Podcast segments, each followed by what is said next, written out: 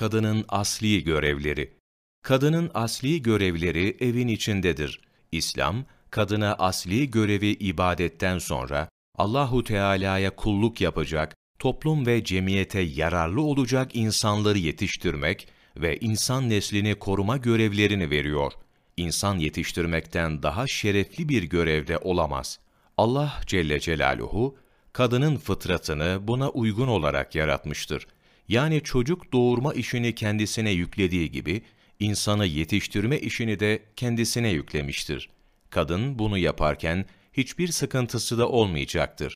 Çünkü Allah, elbise, yiyecek, içecek ve mesken gibi kadının muhtaç olduğu her şeyi kocasına yüklemiştir.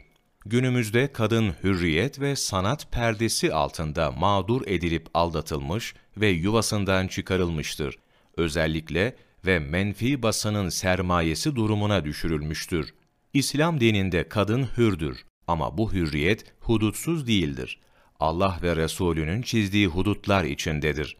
Fıtraten zayıf ve kendini savunma yeteneği olmayan kadının her tarafa girip çıkması ve gözü aç ve hain kimseler için yem olmamasına dikkat etmesi gerekir.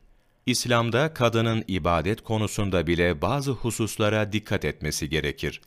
Mescitte cemaate devam etmek isteyen Ümmü Humeyd radiyallahu anhaya Nebi sallallahu aleyhi ve sellem benimle birlikte namaz kılmayı sevdiğini biliyorum. Fakat bilesin ki geceleyin odanda, yatak odasında kıldığın namaz, evinde kıldığın namazdan daha hayırlıdır. Evinde kıldığın namaz, konağında kıldığın namazdan daha hayırlıdır. Konağında kıldığın namaz, kavminin mescidinde kıldığından daha hayırlıdır. Kavminin mescidinde kıldığın namaz, benim mescidimde kıldığın namazdan daha hayırlıdır buyurmuştur. Ahmet bin Hanbel Hacca gitmek büyük bir ibadettir. Kadın zengin olursa bu ibadeti yapmak zorundadır. Yalnız koca veya ailesinin beraberinde olması gerekir. Bunlardan birisi olmazsa hacca gitmesi haramdır. Bu şartların koşulması yine kadının iyiliği ve selameti içindir. Çünkü kadının emniyet ve şerefi çok önemlidir.